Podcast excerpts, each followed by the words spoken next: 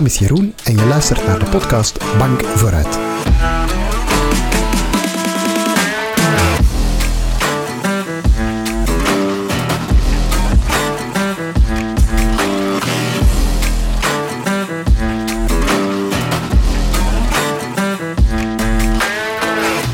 En welkom bij Bank Vooruit, een podcast waarin we terugblikken op de schoolcarrière van een bekende Vlaming. Bij mij zit FOMO-patiënt, voetballiefhebber en kattenvriend Aster Enzemane. Hallo, Aster. Hey, dag Jeroen. Kei leuk dat je eh, voor mijn microfoon wilt komen zitten. ja, Ehm, met veel plezier. ik, eh, ja, we gaan het vandaag hebben over school. Eh, was jij iemand die s'morgens met plezier opstond om naar school te gaan? Nee, maar dat had niks Nee. te maken met school. Dat heeft te maken met mijn, met mijn ritme. Ah, ja. Ehm, ik heb onlangs een, een, een artikel gelezen dat Lieven Scheire had gedeeld op, op Instagram over hoe dat de, de maatschappij tegenwoordig eigenlijk gericht is op ochtendmensen. Ja. En, en hij zei iets van bevrijd de avondmens, omdat hij ook een, een, een avond- of nachtmens is.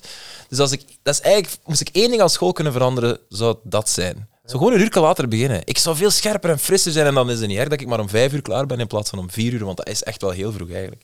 Eh, maar goed, eh, nee, ik stond niet Nee. met plezier. Maar zelfs, zelfs een uurtje later zou je al, eh, zou je al geholpen Een hebben. gigantisch verschil. Want nu, allee, ik, ik haalde alles uit de kast om. Allee, ik, ik, ik ontbeet, want dat was wel belangrijk, vijf minuten of zo. Een douche van vijf minuten en dan op de fiets. Dus ik probeerde zo lang mogelijk te slapen, omdat ik wist hoe vroeger dat ik moet opstaan, hoe krekeliger, hoe waziger in mijn hoofd dat ik ben. Ehm, en ik heb eh, heel vaak heel veel ruzie gehad met de opzichter die aan de schoolpoort stond. Om 8 uur 24 ging de eerste bel en dan moest je op school zijn. Als je niet op school was, dan had je strafstudie of moest was een puntensysteem uiteindelijk ingevoerd. Ik heb heel vaak boel gemaakt met die mensen. Op den duur zelfs, maar ik ben daar niet trots op. Toen ik in het zesde middelbaar zat, ehm, ben ik, eh, had, ik, had ik door dat de opzichter na het eerste belsignaal nog eh, een halve minuut of een minuut de mensen opschreef. Maar als die, als die een groep van te laat gekomen leerlingen binnen waren, dan ging die weg. Dus als je wachtte tot als ze weg was en je sneakte daarna naar je rij, dan had niemand door dat je te laat was. Of dat zeiden van, hoe je zit te laat? Als er, ja, maar die mens heeft mij opgeschreven. En dan, dan glipte door de mazen van het net. Dus dat was ik op de duur zo'n expert. om maar te zeggen, alles om wat langer te slapen. Ja. En eh, ja, opstaan was dan wel een probleem, maar je ging wel graag eh, op zich naar school. Ja, ik ging graag naar school. Ehm, en niet, dat was niet cool om dat te zeggen vroeger of zo. Maar natuurlijk ging ik heel graag naar school, omdat al uw beste vrienden daar zitten. Uw leefwereld zit daar. Ehm, maar ik was ook door heel veel vakken geboeid wel. Dus ik, ik, heb, ik heb in het middelbaar echt heel goed gekozen. In schril contrast met mijn, eh, mijn keuze aan de UNIF. Maar ehm, in het middelbaar heb ik echt goed gekozen. En in het lager, ja, dat, dat, dat, is dat was sowieso plezant. Want allee, dat, is, dat is al heel lang geleden ondertussen ook. Hè. Ehm, dat is een waas, maar dat, ook alleen maar, of bijna alleen maar, goede herinneringen. Oké. En hoe zag jouw middelbare carrière eruit? Welke, welke studierichtingen heb je eh, gedaan? Eh, ik, ehm, ten eerste, dus mijn middelbare schoolcarrière begon wel met een gigantische schok voor mij, omdat ik, ik, ik ben in het lager naar PS10 gegaan eh, in Zelen. En ja, die hebben ook een middelbare school. Mijn zus is daar naartoe gegaan. Al mijn vrienden van in het lager gingen daar naartoe. Dus het was eigenlijk heel logisch om, om ook daar naar het middelbaar te gaan. Maar mijn mama wou dat ik Grieks volgde. En dat, dat kon niet eh, in PS10. Dus die zei altijd van, ja, maar je gaat, eh, je, je gaat naar Lokeren gaan. En ik zei, ja, nee mama, ik wil naar Zelen gaan. Maar geen discussie. Dus ik dacht, oké, eh, ik, nam geen afscheid van mijn vriendjes eind juni, want na de zomervakantie zouden we elkaar zien in het middelbaar in Zelen. Eh, maar mijn ma was, die hield dus echt voet bij stuk en die heeft mij manu militari eh, echt eh, naar Lokeren gereden. Al blijtend ben ik daartoe gekomen om mij in te schrijven, eh, om de richting Latijn te volgen en dan in tweede Grieks. Dus ik heb vijf jaar Grieks gedaan ik ben er wel heel, heel content van, want dat, is, ja, dat, was, dat was de boeiendste richting dat ik, dat kon volgen. Dat, dat- dat klinkt zo niet. Hè? Voor buitenstaanders is Grieks toch niet de meest swingende, swingende richting. Eh, nee, maar anderzijds, in welk, eh, ik vind dat wel swingender dan economie of wiskunde of, of wetenschappen of zo. Enfin, wetenschap, ik snap dat dat cool kan zijn, maar ik was er gewoon heel slecht in. Dus voor mij blijft, dat, allee, eh, blijft chemie en fysica iets, oh man, nachtzweet van. Zweet, baden in het zweet, s s'nachts wakker worden. Ehm, Noem maar een keer een vak waarin dat je kunt leren over oorlogen, over geschiedenis, over hoe dat mensen vroeger leefden. Dat is dan toch veel spannender dan... enfin, ik wil hier geen andere Nee, vakken nee. natuurlijk kapitelen, maar dan economie of zo, ik zeg maar ja. iets. Dus ik vond dat wel zeer boeiend. En we hadden ook een heel goede leerkracht, want eigenlijk is dat allemaal verhalen vertellen. Hè. De eerste jaren moeten heel hard studeren, woordjes kennen, grammatica, dat is niet spannend.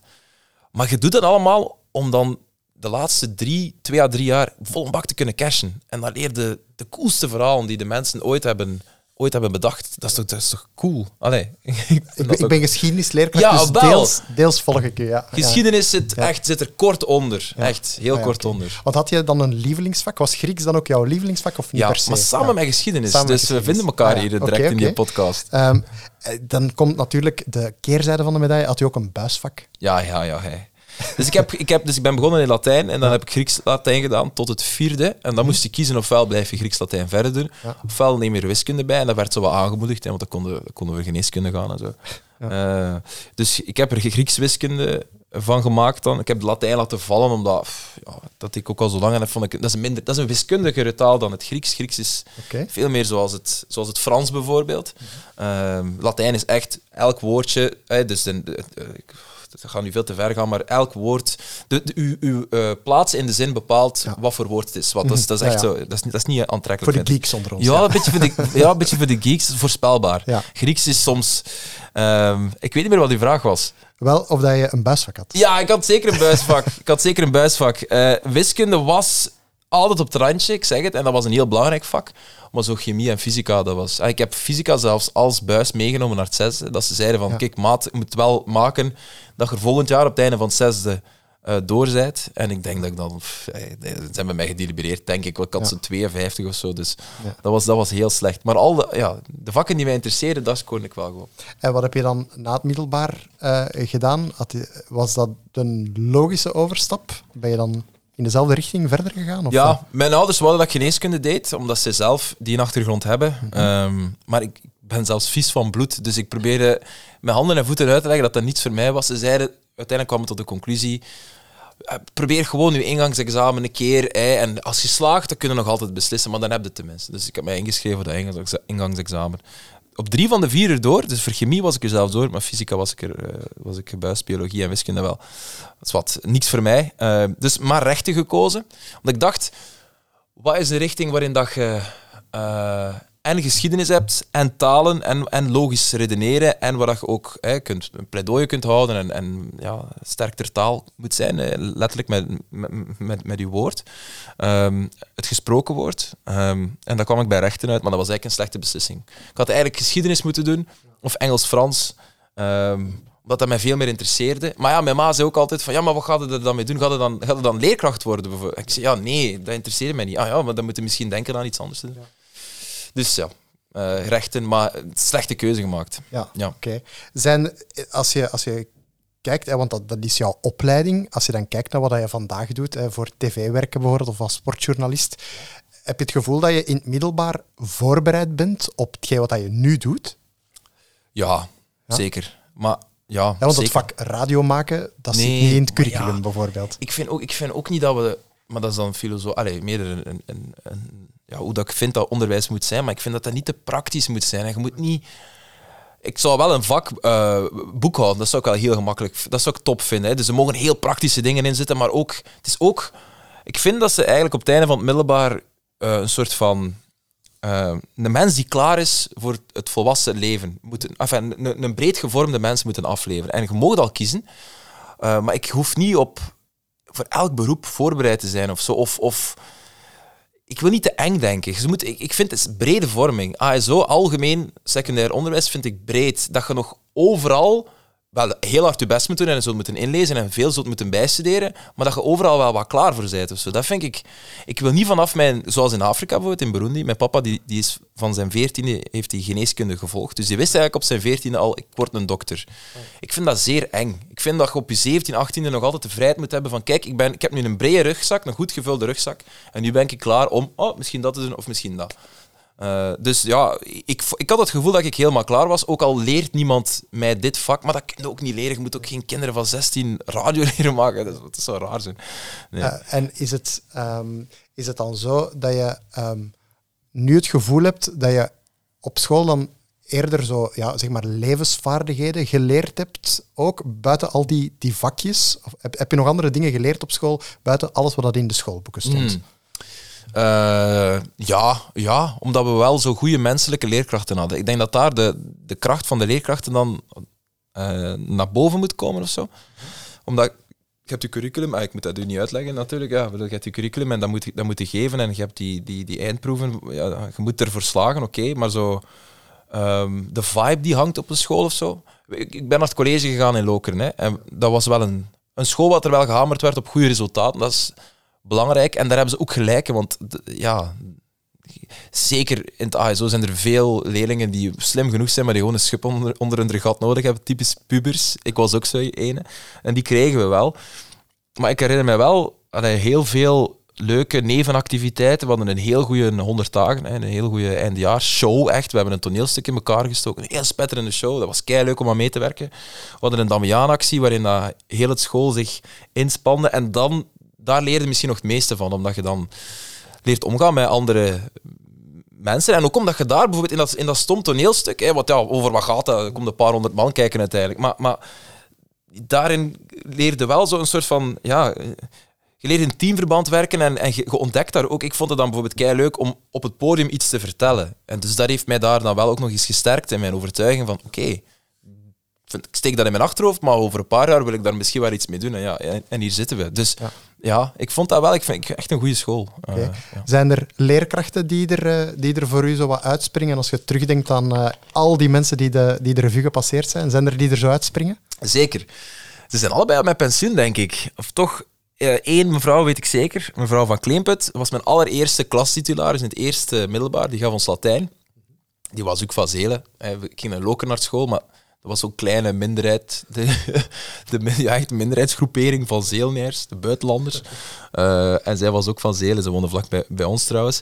Ehm, en het grappige is, de eerste dag, het eerste dat ze aan mij vroeg, Astrid, je bent toch een jongen, hè? Ik zeg, ja, ja, ja, ja. Maar ik stond ingeschreven als meisje. Ze hadden mij per ongeluk ingeschreven als, als meisje. En dat is ook de reden waarom ik uiteindelijk in die klas ben beland.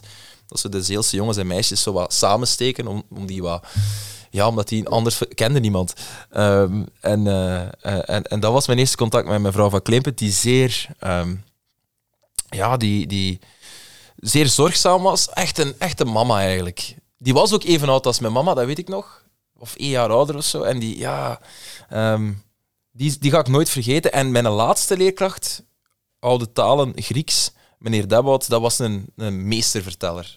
Eh, die kon heel kwaad worden als, als niet iedereen aandachtig was, maar dat was ook maar zelden, want eigenlijk iedereen luisterde constant. Hoe dat die vertelde over, dat ging dan over, over Oedipus en zijn uitspattingen. Ja, de, de Ilias en alle, alle werken van Homeros, Ilias en, en Odyssee. Ehm, dus ja, dat zijn natuurlijk ook zeer boeiende werken om te brengen. Maar die...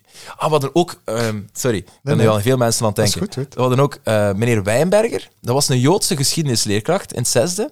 Die wel een eh, redelijk Joods getint curriculum gaf. Dus ik denk dat we zo over de Eerste en Tweede Wereldoorlog, wat je dan volgens mij voor nieuwjaar of zo moet leren, eh, gingen we daar allee, redelijk snel over. De Holocaust was uiteraard belangrijk, maar vooral over het Palestijns-Israëlische conflict. En we hadden een paar eh, moslims in de klas ook, dus dat was altijd zeer... Enfin, die trokken uiteraard partij voor, voor Palestina en hij als... Hij is geen Zionist, maar als, als, als Jood natuurlijk voor, het, voor Israël. Dus dat, was, dat, dat, dat ga ik nooit vergeten. Dat was zeer boeiend. En die mens, die woonde een echte Hentenaar, praatte zo, meneer Wijnberger, en die ging dan naar Loken met een trein. Topleerkracht ook. Top, top, top. Gepassioneerd door zijn vak. Ja. Wat zijn volgens jou de, de belangrijkste waarden voor een leerkracht? Wat, wat moet een goede leerkracht hebben? Ehm, eh, ik- maar dat is heel persoonlijk voor mij. Maar ik kan niet goed om met ehm, mensen die een autoriteit moeten claimen of zo. Je hebt autoriteit als leerkracht door voor die klas te staan. Dus weet dat je die autoriteit sowieso hebt. En soms moet je uiteraard streng zijn. Maar je moet dat niet extra in de verf proberen zetten door te tonen van kijk ik ben hier de man of ik ben hier de baas. Of... Dus een, een goede leerkracht is voor mij iemand die zeer menselijk is. En die ook zijn leerlingen als... eh, ja, niet meer als kinderen behandeld. Spreek ik over het latere middelbaar, hè, zo 16, 17, 18 jaar. Eh, omdat over een jaar gaat dan naar de UNIF. Wat zitten ons nog als kinderen te behandelen? Over een jaar moeten wij hier ongelooflijke studies aangaan en zijn wij allez, vogelvrij, of vrij als een vogel liever. Niet vogelvrij, maar zo vrij als een vogel in een grote stad. Eh, dus daar stoorde ik me aan, maar dat kon ik, daar had ik dan ook extra respect voor. Voor de leerkrachten die iets hadden van, we zijn allemaal volwassenen hier, of bijna volwassenen. Ehm, en daarvoor zou ik dan door een vuur gaan. Ik heb dat bij voetbaltrainers ook. Die gewoon als, als, als, als, als een normale mens behandelen en niet als van ik ben de baas en Gunder moet luisteren. Ehm, Dus zo een soort van menselijke verantwoordelijkheid geven vond ik heel belangrijk. Maar ik weet ook dat er medeleerlingen waren die daar dan slecht mee omgingen. Dus die moeten dan... Maar oké, je moet iedereen een kans geven. En als iemand dan die kans misbruikt, dan heb je alle recht om te zeggen, ja, maar tot hier en niet verder. Ja. Oké. En ehm, wat uh, heb, je, heb je zelf al gedacht om, uh, om voor de klas te staan? Nee, nee, Nee. Ik heb dat juist ook gezegd. Dat zou echt niks voor mij zijn. Nee, dat, dat, ik denk dat je voelt, want ik heb veel vrienden die leerkracht zijn. Een heel goede vriend van mij is ook leerkracht in de lagere school. En dat vind ik eigenlijk ook echte helden. Ehm, omdat dat, dat is eigenlijk meer opvoeden dan... Allee, die vertellen mij verhalen, dat is meer opvoeden. Je bent een tweede papa of mama. Hè, ja. Uh, dus mijn, mijn respect voor, voor hen is ook zeker zeer groot, want daar, daar hebben we het misschien nu vandaag wat minder over. Ehm, maar dat voor mij zou dat niks zijn. Ik denk dat dat een roeping is. Ik, ik, um, ik was ook echt heel blij dat school gedaan was. En ik moet heel eerlijk toegeven, dat is... Maar dat komt, dan komen we weer terug op dat, dat geformateerde en het vroege opstaan. Daar zie ik echt tegenop. Als ik, allee, ik was zo blij toen ik 18 was en kon uitslapen en een les kon missen naar andere nief. Omdat ik dan wist, ik ga dat dan wel s'avonds inhalen op mijn ritme. Ik zie er echt tegenop als Lies en ik, mijn vriendin, en ik kinderen krijgen, dat je dan weer in, in dat ritme moet. Of ja, en dan zo de verplichte huiswerk mee moeten maken. Zo de, de deadlines, oh, morgen grote overhoring, die stress daarvoor. Oh, dat, oh, dat, daar zie ik echt tegenop. Ja. Dus de, het leerkrachtenleven is echt niks voor mij. Was jij iemand die met taken ook altijd tegen de deadline ja, werkte dan? Ja, constant. constant. Dat is mijn aard. Mijn vriendin is gelukkig helemaal anders, maar ik wil natuurlijk ook niet dat dat helemaal in haar bak valt. Later. Maar uh, allee, als, als mijn zoon of dochter uh, ja, een beetje op mij lijkt, dan, uh, dan gaan we ons peren zien, denk ik. Met, ja. Wat voor iemand was, was, jij dan bij groepswerken? Was jij zo iemand die... Uh, uh, ik heb dat vaak voor in mijn klasse bijvoorbeeld. Er is er altijd ene die alles doet. Er is er ene die niks doet. Er is er ene die alles delegeert. wat, wat voor type was jij? de een delegeerder? Ja, ja, ja. ja. Okay, zo alles... Maar, ja, ik heb wel een periode ben ik er wel stout in geweest. Omdat je altijd door hebt, er is iemand een controlefreak, zoals bijvoorbeeld mijn vriendin Lise, die, die, die zou alles zelf doen. Omdat hij zoiets heeft ja, wat ik zelf doe, doe ik beter. Ja, dat is niet waar ten eerste. Je hebt er gewoon controle over. Maar dat is niet per se waar dat dat dan beter is. Maar je moet wel durven loslaten. En een delegeerder is zo wat een... Ja, ja, dat ben ik veel geweest. De fixer. Ja, ja, van... ja Thomas, ga jij ja. dat doen en dan zo wat de anderen aansturen. En omdat jij al het initiatief hebt genomen om de eerste stap te zetten, om iedereen samen te brengen, om af te spreken bij je thuis, lijkt het alsof jij in charge bent, maar eigenlijk heb je, heb je niet echt iets gedaan. Ik heb mensen aangestuurd. Maar goed, uh, aan de UNIF bijvoorbeeld hebben ook nog groepswerken moeten doen en dat was wel gewoon. Maar daar is iedereen gemotiveerder, heb ik de indruk. En volwassener, uh, daar, daar deed ik gewoon mijn duit in het zakje. Nu, bij mijn leerlingen durven wel al eens met excuses af te komen als ze een taak niet afgeven. Bijvoorbeeld zo, mijn hond heeft mijn printer opgegeten en van die dingen. ik, hoorde, printer opgegeten. ik, ik hoorde daarnet uh, dat je toch wel vaak te laat kwam. Hè. Ja, had je, was jij ook zo'n een, een excuustovenaar? Zo, nee. zo van, ik heb een eekhoorn overreden en ik heb die naar het natuurhulpcentrum in Opgalabeek gebracht, zoiets. Nee. of was dat Dus ik was in de namiddag toekomen als we naar Opgalabeek moesten. Nee, maar ja, dat was zo schrijnend dat dat ja, excuses waren op. Ik kon dat misschien de eerste week wel doen, maar als het de vierde keer is in diezelfde week, dan zeggen ze ja, nee. Nee, nee, nee. En ik, ben er, ik was er ook principieel eerlijk in. Op den duur begon ik echt te zeggen, maar ik doe mijn best. En allee, op andere afspraken, bijvoorbeeld smiddags, ik ben wel altijd een trage geweest hoor, maar zo smiddags, na de middagpauze, was ik wel altijd op tijd. Dus het is niet dat ik altijd en overal te raad kom. Hier was ik. Ja, ja, absoluut. Ik kan het bevestigen. Ja, ja. ja, ja. Dus in mijn professionele leven ja, ja. ben ik daar ook al veel in verbeterd. Maar het is gewoon s ochtends, dus ik zei van sorry, maar dat is echt te vroeg voor mij. Maar ja, uiteraard wilden ze zich niet schikken naar die 17-jarige puber die al nee, niks gedaan gekregen. Nee, nee, nee. nee.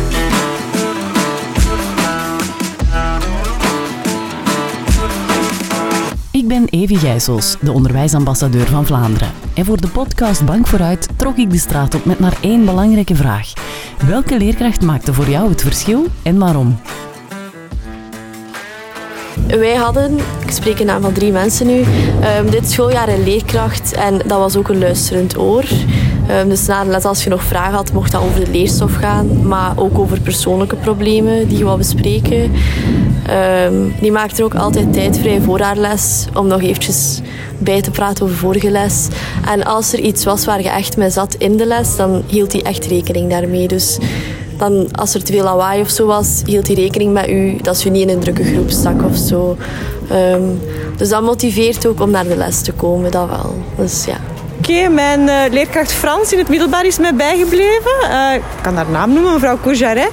Uh, ze was recht voor de raap en zei altijd waar het op aankwam. En ja, ik heb daar veel van geleerd en mijn persoonlijkheid heeft dat ook mee helpen vormen. Dus heel, heel blij met die leerkracht geweest.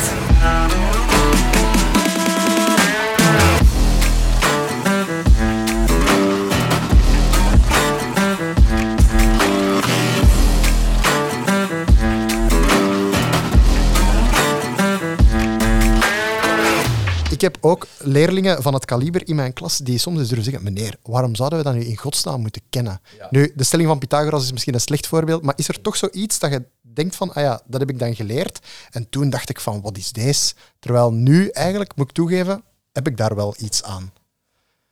Dat is een heel harde denkvraag trouwens. Ja, ik had dat... Ik, ik, uh, dat klinkt zo mega verwaand, dus ik, ik wil dat ook niet... Nee, ik ga, ik misschien iets anders zeggen. Um, maar ik zal, dat ik op niets anders kan komen. Ik had het in, in het vijfde en zesde middelbaar hebben wij, hebben, uh, hebben wij Socrates gelezen, hebben wij Plato gelezen. Op een, kinder, allez, op een zeer basic niveau uiteraard, vooral om ons Grieks beter onder de, onder de knie te krijgen. Um, maar daar worden soms van die filosofische concepten, je hebt de grot van, van Plato, je hebt Socrates die zegt van ik weet niks en daarom weet ik meer dan de meeste mensen, want daarom, hey, daarom weet ik net alles. Um, die, die, die soort van um, nederigheid promoten. Um, en ik denk daar nog altijd aan. Dus dat is toch zot? Ja, ja. Allee, telkens, als het nu gaat over... Kende de sofisten? dat, waren de, dat waren... Dus gaat Socrates. En Socrates was een arme man. En daar werd... De sofisten waren de grote redenaren, waren de advocaten. Allee, mensen met juridische invloed bij de Grieken. En dat waren de, ja, de chique mannen, de advocaten in maatpak, die het kijk hoe konden uitleggen. En op alles een uitleg hadden. En de super slimmen van de maatschappij. En dan hadden Socrates. En die zei constant tegen die mannen van... Maar je denkt dat je, dat je veel weet, maar je weet eigenlijk niks. Dus die haatte Socrates. En ik vind dat je soms in de samenleving zeker waar we nu naartoe gaan, bijna iedereen denkt over alles een mening te moeten hebben of een expert te zijn over alles. Tijdens de coronacrisis plotseling was iedereen viroloog en nog altijd zie je mensen in discussie gaan. Dus een expert die daar, de wetenschapper die, die per definitie twijfelt, want dat is de basis van de wetenschap. En dan zie je in discussie gaan met iemand die twee artikels op internet heeft gelezen. En dan, denkt, dan, dan denk ik echt vaak aan Socrates. Van, allee jong, er zijn echt mensen die denken dat ze veel weten en daardoor toegeven, of daardoor blijk geven dat ze eigenlijk niks weten. Dus dat is toch zot dat we dat in het middelbaar geleerd hebben en dat ik dat nog altijd... En ik had nooit gedacht toen ik dat leerde van, amai, dat ik daar zo vaak nog aan zou denken. Dus dat vind ik wel een goed voorbeeld daarvan. Ja, uh, Klinkt helemaal niet verwaand eigenlijk. Nee, nee, nee. nee, Oké, ja, omdat dat zo... Oh, ja, ik heb Grieks gedaan. nee, ja. nee, ja, kijk vond dat, ja, ja. Ik, dat, ja, dat is een ik denk sowieso als je, als je oud als ik heb Grieks gedaan, dat je sowieso wel al oordelen gekregen hebt. Dus ik denk dat dat wel oké is. Ja. Uh, nu, uh, onze minister die is uh, volop bezig met modernisering. Hè. We, we, ze willen het allemaal veranderen, want er is weinig goed en het moet allemaal beter. Maar heb jij een idee van je, zei, je gaf daar straks bijvoorbeeld het, het, het, het vak boekhouden als voorbeeld. Ja, uh, of maar, belastingsbrief invullen. Sorry, ja. Toch? Dat zijn van die dingen die... Sorry, ik nee, onderbreken, maar dat zijn van die dingen... Dat wordt verwacht dat je dat kunt. Ja. Ik bedoel, de eerste drie, vier jaar heb ik dat met mijn mama gedaan en nu hebben we een boekhouder ja. dus die mij uit de nood helpt. Maar dat kan toch niet dat ik als bijna 30-jarige jongeman eigenlijk uh, amper flauw, of maar, ja, flauw benul heeft van... Uh, ja, ik ben op dat vlak goed getrouwd, mijn vrouw kan dat, ik ook niet. Ja, dus kijk, maar dat is toch niet normaal dat we dat als... Nee. Allee, dat, dat is kei belangrijk. Of uw rechten kennen. Ook heel belangrijk. Dat wordt ook te weinig rond gedaan, vind ik. Mijn mama werkte in de vakbond LBC en VK, of werkte vroeg, want ze is niet met pensioen. En die moest daar, en dat waren bedienden. Hè. Dus de staalarbeiders kunnen, of mensen die echt vooral met handen werken en niet per se mm, academisch geschoold zijn, dat kunnen nog een begrip voor opbrengen. Maar bedienden gewoon, eh, ook leerkrachten bijvoorbeeld, of mensen in de zorg in haar geval, die gewoon echt niet wisten van, ik word ik ben hier zwanger en mijn baas zegt, uh, je moet al niet meer komen en ik zoek wel een vervanger voor u. Uh, hier eindigt ons contract. Is dat mijn recht of niet? Ja, natuurlijk. Natuurlijk worden nu rechten geschonden, maar mensen weten dat niet. Is dat niet heel belangrijk dat we dat... Ja. Dat is, nu, dat, is nu, dat is wel een goede trend dan, want dat is, we, en politiek en zo economie en mensenrechten bijvoorbeeld, dat zit bij ons dan wel in de projectweek. Dat zit dan niet ja. verankerd in een vak of zo, maar bij ons hebben ze... Oké, een projectweek, ja, dat vind ik heel goed, want je moet dat inderdaad niet vijf jaar lang aan kinderen geven. Ik zeg het breed vormen, maar moet daar heb je niks van meegekregen. hè. Nee, nee, dat is waar. Als ik eh, terugkijk naar mijn eigen middelbare carrière, dan is dat ook een, eh, een heel groot gemis. Ja. Eh, als ik zelf terugkijk naar mijn middelbare carrière, dan springen de, de schoolreizen en de uitstappen er ook wel uit. Ik weet nog heel goed dat we naar de Westhoek gingen, bijvoorbeeld, Ah, hè, met geschiedenis. Ah, ja. Ik weet ook dat wij op Engeland reis geweest zijn. Hè. Dat was in het zesde jaar hadden we de Italië-reis. Daar ben ik dan zelf niet mee naartoe geweest, want dat was een privilege voor de Latinisten. Ah, ja, ja, Eh, ja, ik kom nog uit zo'n eh, zo'n tijd. Zijn, ja, ja. wij zijn naar Griekenland geweest. Ah, wel. Eh, want dat is mijn volgende vraag. Is er zo'n uitstap? Ah, zijn er zo nog uitstapjes? Dat mag een schoolreis zijn, maar even, even goed een, een, dag, een dagexcursie. Zijn er zo nog dingen die je herinnert? Ja, ja, zeker. Ik herinner, ja, absoluut. Ik herinner mij de Griekenland-reis dan bij ons. Dat heette niet zo, maar ja, jij noemt het nu de Italië-reis, dus ik vind dat wel mooi gezegd. Eh, eerst naar Athene, Corinthe en dan de Peloponnesos. En dan het, uiteindelijk eindigen in, waar was het niet meer? Eh, ja, we hebben de Olympos ook en zo gezien. Dat was een geweldige reis, omdat je dan echt... Ja, je hebt fucking vijf jaar lang over, over al die mythische plaatsen geleerd. Dus dat was heel cool om daar te zijn. En Griekenland, daar staat nog heel veel recht ook. Hè. Zeker Acropolis in Athene is echt indrukwekkend. En het kanaal van Corinthië ook bijvoorbeeld, dat is, ja, dat is wat. Super boeiend. Maar oké, ik was toen ook al, dat is ook niet zo lang geleden, dat is tien jaar geleden, dus ça va wel. Ik ben 29 nu, pakt, 10, eh, pakt 2011, bijna 12 jaar geleden.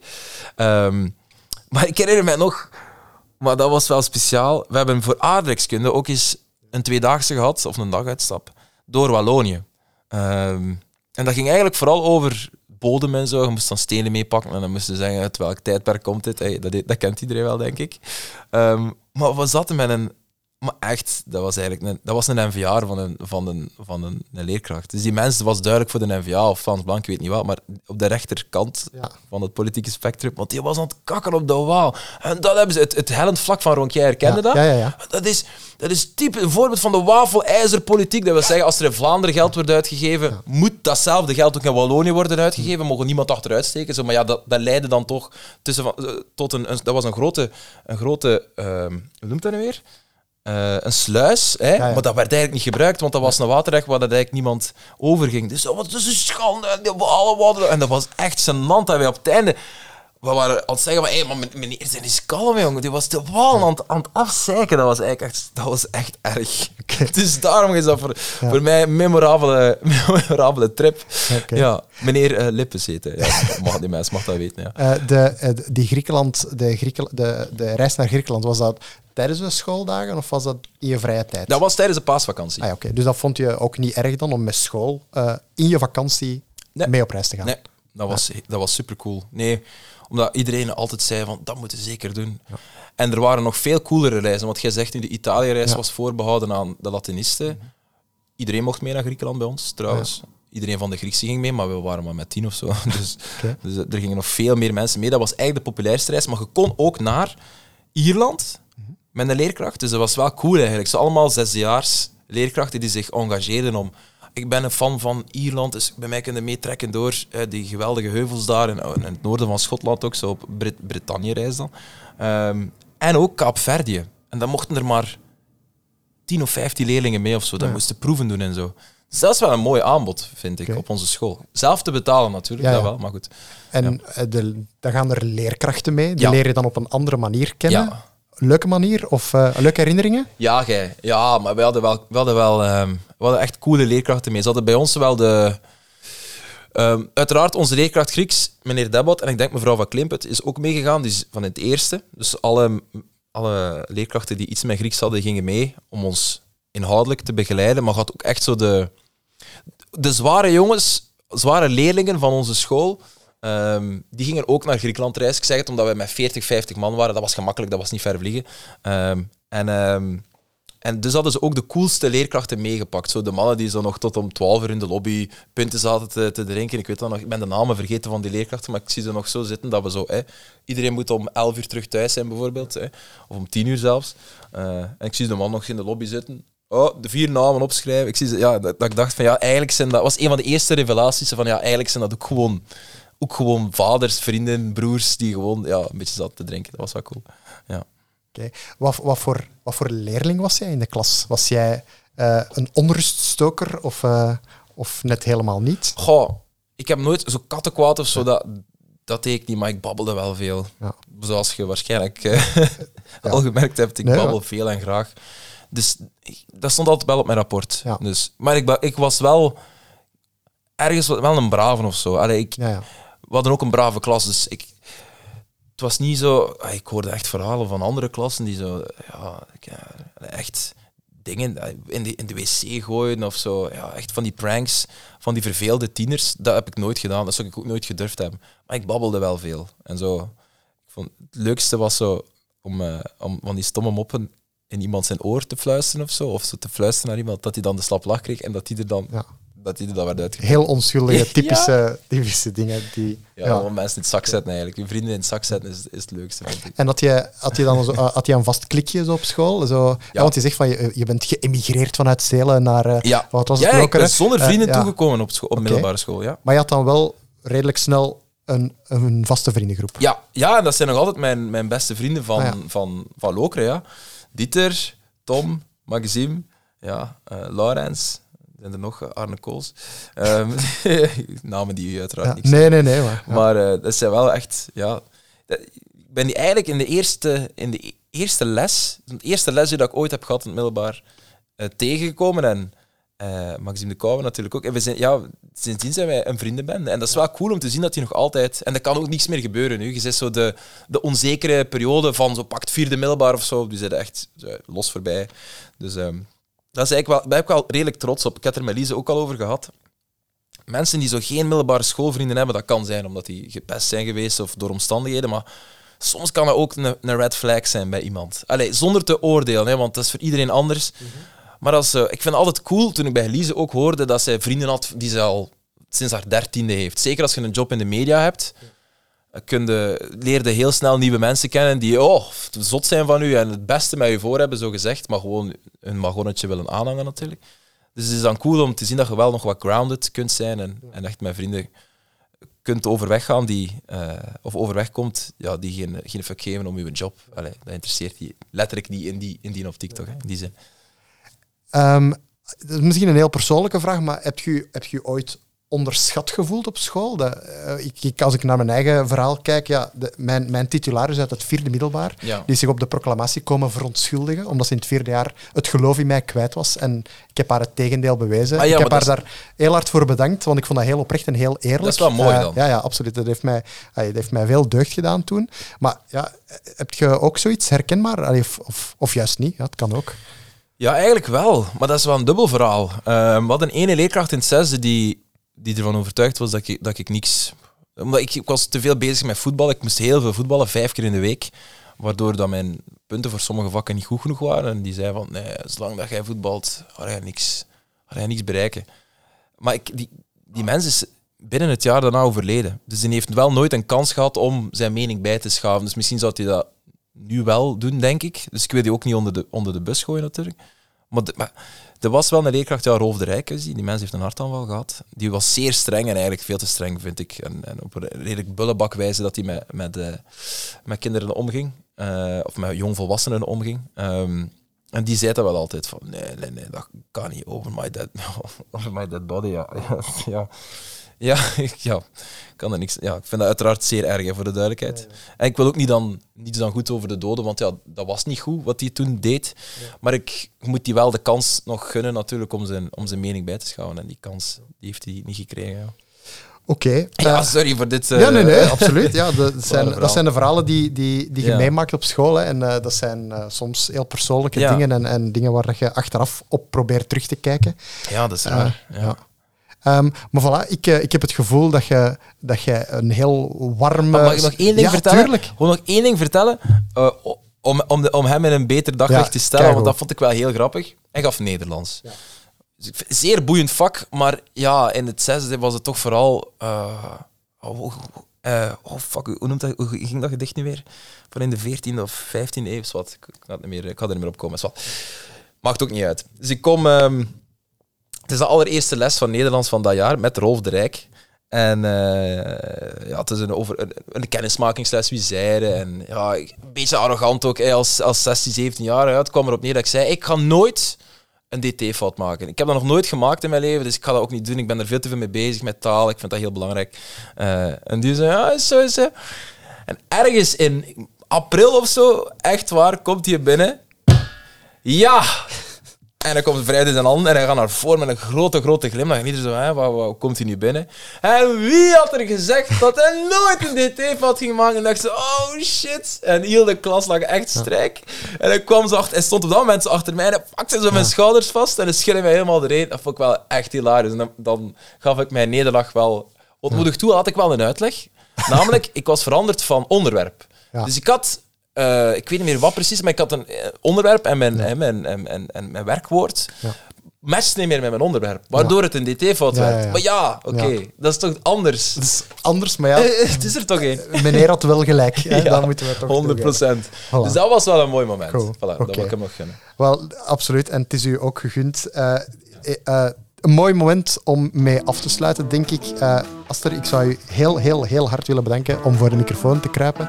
Ehm, en om af te ronden wil ik u een pluim van de meester geven en wens ik u een bank vooruit. Merci.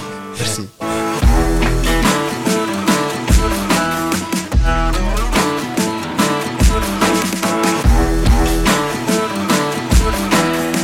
Je luisterde naar de podcast Bank Vooruit. Een productie van Buiten de Krijtlijnen met de steun van de Vlaamse overheid. Kriebelt het om zelf voor de klas te gaan staan? Neem dan een kijkje op de website lesgevenisallesgeven.be. Meer afleveringen van Bank Vooruit vind je via de website bankvooruitpodcast.be. Bedankt om te luisteren.